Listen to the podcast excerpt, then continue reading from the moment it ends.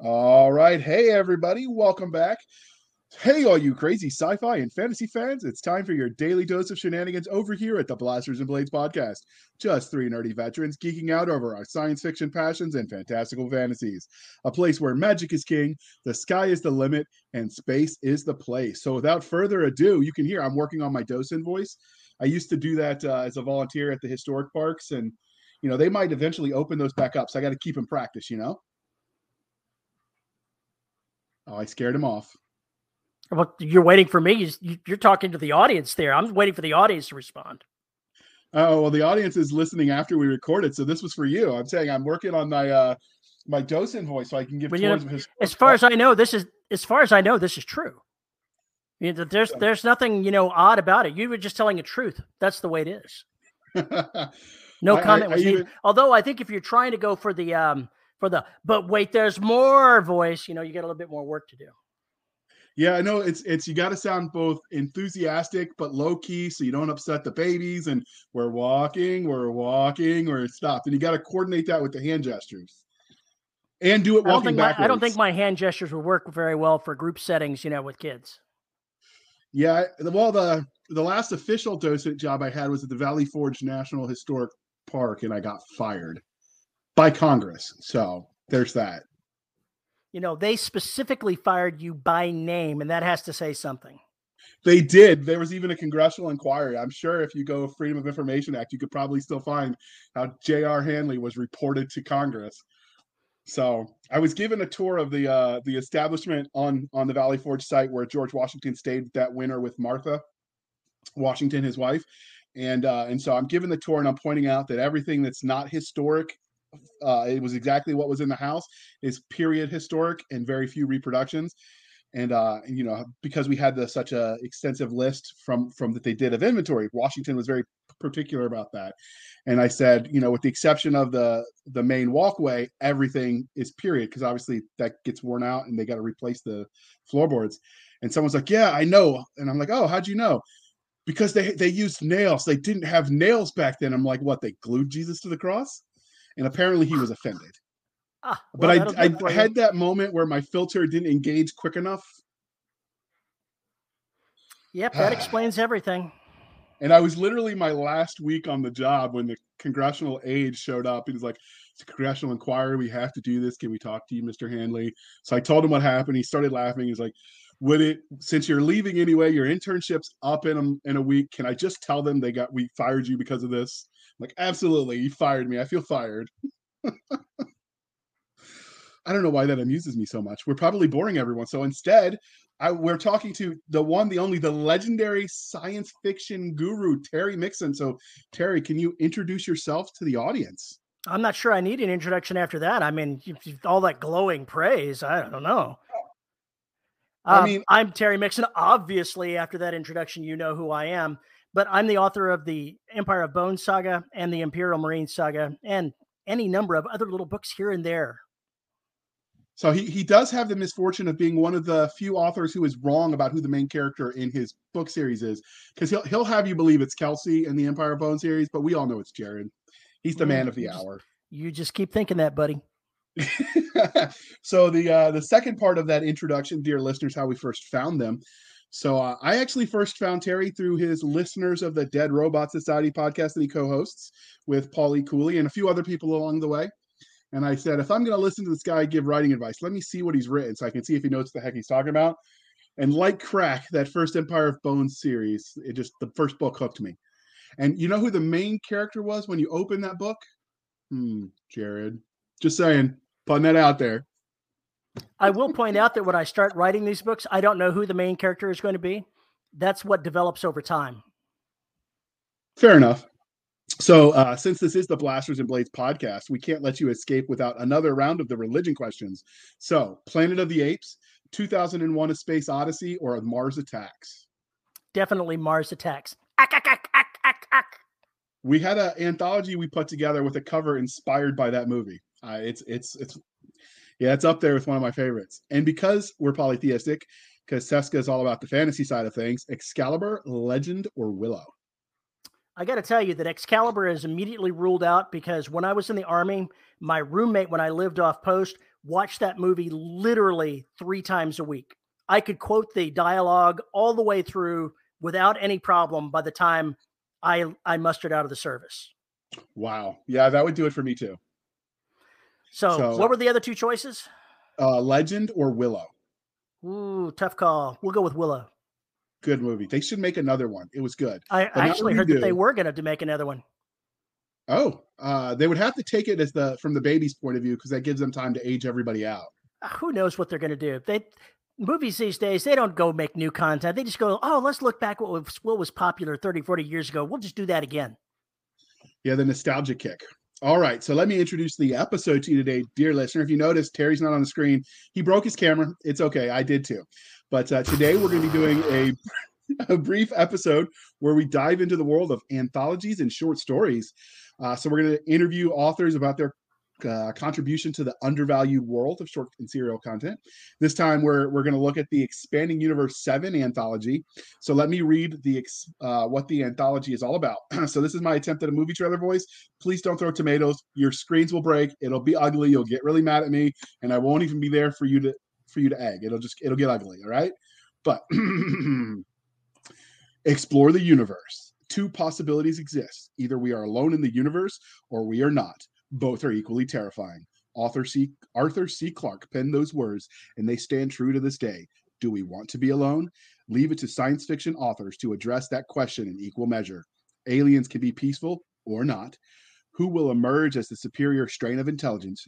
Humanity may be new to the game, but they aren't new to conflict. Fantastic races vying for dominance, a microcosm of the greater good. Battles fought for the higher ideals, battles fought just to survive. War doesn't care about human or alien. The soldiers fight and they fight hard as if their very lives depended on it. Because they do. Dun dun dun. Right, you really so need to my... keep working on that voice. Or, you know, write more books so I have a day job. All right, Terry, what was your short story in this anthology called? It was called Anti Piracy Patrol. All right. Well, I write that down because not all the authors remember, but you did. So, so points to you. Although it does help that you literally just finished this one. Uh, so, what's the basic synopsis of this story? The basic synopsis is I took the adult characters from the first book of the uh, Imperial Marine saga and went ahead and, and made a prequel short story of them out on patrol and stumbling across what they believe is piracy and how they dealt with it. Outstanding. And I'll have you know, I bought this anthology just because it had Imperial Marines in it. And the other stories might be amazeballs, but I haven't even looked at them. I just saw your name because you sent it in your newsletter, and I'm like, bye. Um, so don't spend your 33 cents all in one place. Gosh, you think I'm getting 33 cents out of this? Wow. What do you think this is? Amazon Vella? I I, I didn't even check. Uh, I'm used to anthologies always putting themselves out there at 99 cents, which means uh, Amazon pays the publisher 33. But I didn't even look what I paid. Uh, 3.99 is what you paid. It's going to go up to 4.99 soon. You overspent, right. pal. No, you didn't. You didn't overspend. Uh, and if it goes up to 3.99, maybe you actually do get 33 cents a sale with all the authors involved. No, I don't know. This was a this was a flat payment up front. Well, there you go. So, what was the inspiration for this short story? The inspiration for this short story was Craig Martell saying, I need a short story for this. Oh, okay. That was it. That's okay. not the answer Somebody... you were expecting, was it? no, I mean, I was like, I was walking and contemplating the meaning of life, and then it just hit dude, me. What would dude, I do? I am, I, the, I am a working man's author. If if I get a short stories prompt, I will go ahead and say, okay, I got to write a short story let's see what I want to talk about. Oh, how about I do this thing? So I think about it when I have to write it. I don't I don't do this meta thing of putting my hand on my forehead and going, "What will my muse tell me to do next?" So your muse is the mortgage company saying, "We want money." That's exactly right. All right. So uh, you've already said that this um, you, story fits into a larger universe, and you're when you're talking about the story. So for people who don't know about the Imperial Marines universe, can you give us the Reader's Digest version? It is. Uh, this universe is the story of a young girl that is not part of the Empire that belongs to their enemy, who is a basically a genetically engineered being, and it's her story growing up and becoming an Imperial Marine of her own, uh, because they rescued her, and This story is about her guardian and, well, her other guardian, her two guardians, and what they were doing before they went to rescue her from the singularity. So when you wrote the uh, the first book, so the Imperial Marine Saga, and we've we we'll pull out of the archives and re-air it. The interview we did as Sci-Fi Shenanigans about the Empire of Bones universe. When you wrote that, and you wrote the scene where the character is an adult, and you show her in the in the Hollow Vid, did you know at the time that you were going to make a series about her, or did it just sort of happen that way? I did not know, but I, I'm one of those writers that I tend to pepper a lot of different things that can be used as story hooks. And then when I need one, I go back and I go, what have I done? Oh, hey, this thing here, that's pretty interesting. I will admit that when I wrote that scene, I had in mind writing a prequel series, but I didn't necessarily know that she was going to be the character. I had an I had an inkling that she might be, but until you start writing, you don't really know. Okay, fair enough. Um, so do you have to be intimately familiar with the Empire of Bones universe, which I largely call both series because I think of them in the same universe? Do you have to be familiar with that universe to enjoy this short story? Not at all. It's it is entirely self sufficient. Okay. And um, what subgenre of science fiction would you consider this story? Because I know your main series are both MilSF and space opera, and a few others sprinkled in. This is MilSF. It's short story. You, you don't have a lot of time to deal with lots of different things. So this is dealing with the the combat elements. It's definitely MilSF. What about the rest of the collection? So the rest of the expanding universe, volume seven. Uh, I haven't read all, all the stories either. This may be a shock to you, but I suspect that most of them are military science fiction. Okay. Um, so what is it about the military science fiction subgenre um, that appeals to you? I like the stakes. You you've got like you said earlier, humans. When you were reading the um, blurb for the back of this, you've got humans out in the greater universe fighting for their very survival. That's military SF right there. That's that's it in a nutshell. So, do you remember your first MilSF book that you read? Hammers Slammers. Ooh, okay. That's on my to be read list. I'm uh, gonna have to look for that with my Audible credit at the end of the month. I uh, definitely uh, recommend it. It's it's definitely older fiction, but it's like the father of military science fiction. I always thought that that was uh, either Starship Troopers or Weber. Well, Starship Troopers is is definitely MilSF, but it's not exactly in the same vein as uh, what what Pournelle did with Hammer Slammers. Was it Pournelle or was it Niven? I think it was Pournelle. Okay. Did you? Now you're uh, gonna make it? yeah, you're gonna make me look it up because now I can't remember which author it is. did you read it or did you listen to it on audiobook? Because I know you're as I read it as a kid, like 40 years ago. Okay, so that's the one thing I've had because right now my my reading time is almost exclusively when I walk, so it's all audio. And uh, some of the older books, like when they put them to um, to audiobook, they made no effort to modernize it, so it's really scratchy and it's just it's garbage. Like somebody took an eight track and tried to copy it over through a tape deck.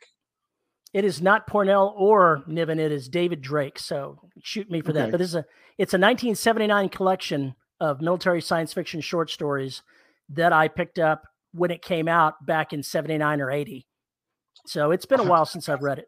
I have to make time to read it then because chances are the audiobook is not going to be up to par then. Okay. Um, well, uh, we've got one last because we promised these short interviews about short fiction. So we've got one more question on the uh, for the road for you, Terry. So you've created this Empire of Bones universe. Uh, if you could live in that world, would you? Sure. Who wouldn't? Uh, anybody that's on the receiving end of the bad stuff you do to all your characters? I only do the bad stuff to you. Uh, I seem to remember Paul Cooley lost his legs and part of his man bits, and a few other people died along the way. Ah, just casualties, you know, incidentals. I mean, I guess he could get robotic prosthetics. That's right, with with a pneumatic fitting. His poor wife. All right. So, can you tell us how they can find you? You can find all of my stories on Amazon. I'm the Terry Mixon writing science fiction. You can find me at terrymixon.com. Other than that, I'm sure the links, more links will be in the in the end notes, but that's where you'll primarily find me. Other than Facebook, I'm very chatty on Facebook. He is, and if you uh, if you like his podcast, it's the Listeners of the Dead Robot Society. It's all about writing science fiction and fantasy. So if you if you like to scribble the words, even if you're not a professional, uh, his podcast is geared towards just anyone that loves the craft and not necessarily people that are trying to make a living at it. Mm-hmm. So, Episode 600. We're recording it this weekend. And it's it's a very um, lively community over on Discord and on uh, Facebook. So all right. You can find us on our website at anchor.fm backslash blasters tech and tech blades. Anchor.fm backslash blasters tech and tech blades. You can follow us on Twitter at SF underscore fantasy underscore show, Sierra Foxtrot underscore fantasy underscore show. You can email us at blasters and blades podcast at gmail.com. Again, blasters and blades podcast at gmail.com. You can find us on Facebook where all the shenanigans happen over at facebook.com backslash groups backslash blasters and blades podcast. And finally, you can support the show over at buymeacoffee.com backslash author JR Handley. Again, buymeacoffee.com backslash author JR Handley for a one time donation. That works great if you want to make something reoccurring. Uh, anchor.fm backslash blasters, tech and tech blades gives you that option. But either way, we appreciate all of your support that helps us keep the light on and uh, I will uh, use any excess money to keep Doc Cisca and Nick Garber duly intoxicated. They will drink until their livers surrender. Uh, and if they were here, they would tell you they're not the quitting types. But uh, that that's a wrap for today. So thank you for spending some of your precious time with us. For Nick Garber and Doc Cisca, I am J.R. Handley, and this was the Blasters and Blades podcast. We'll be back next week at the same time where we'll indulge our love of nerd culture, cheesy jokes, and all things that go boom.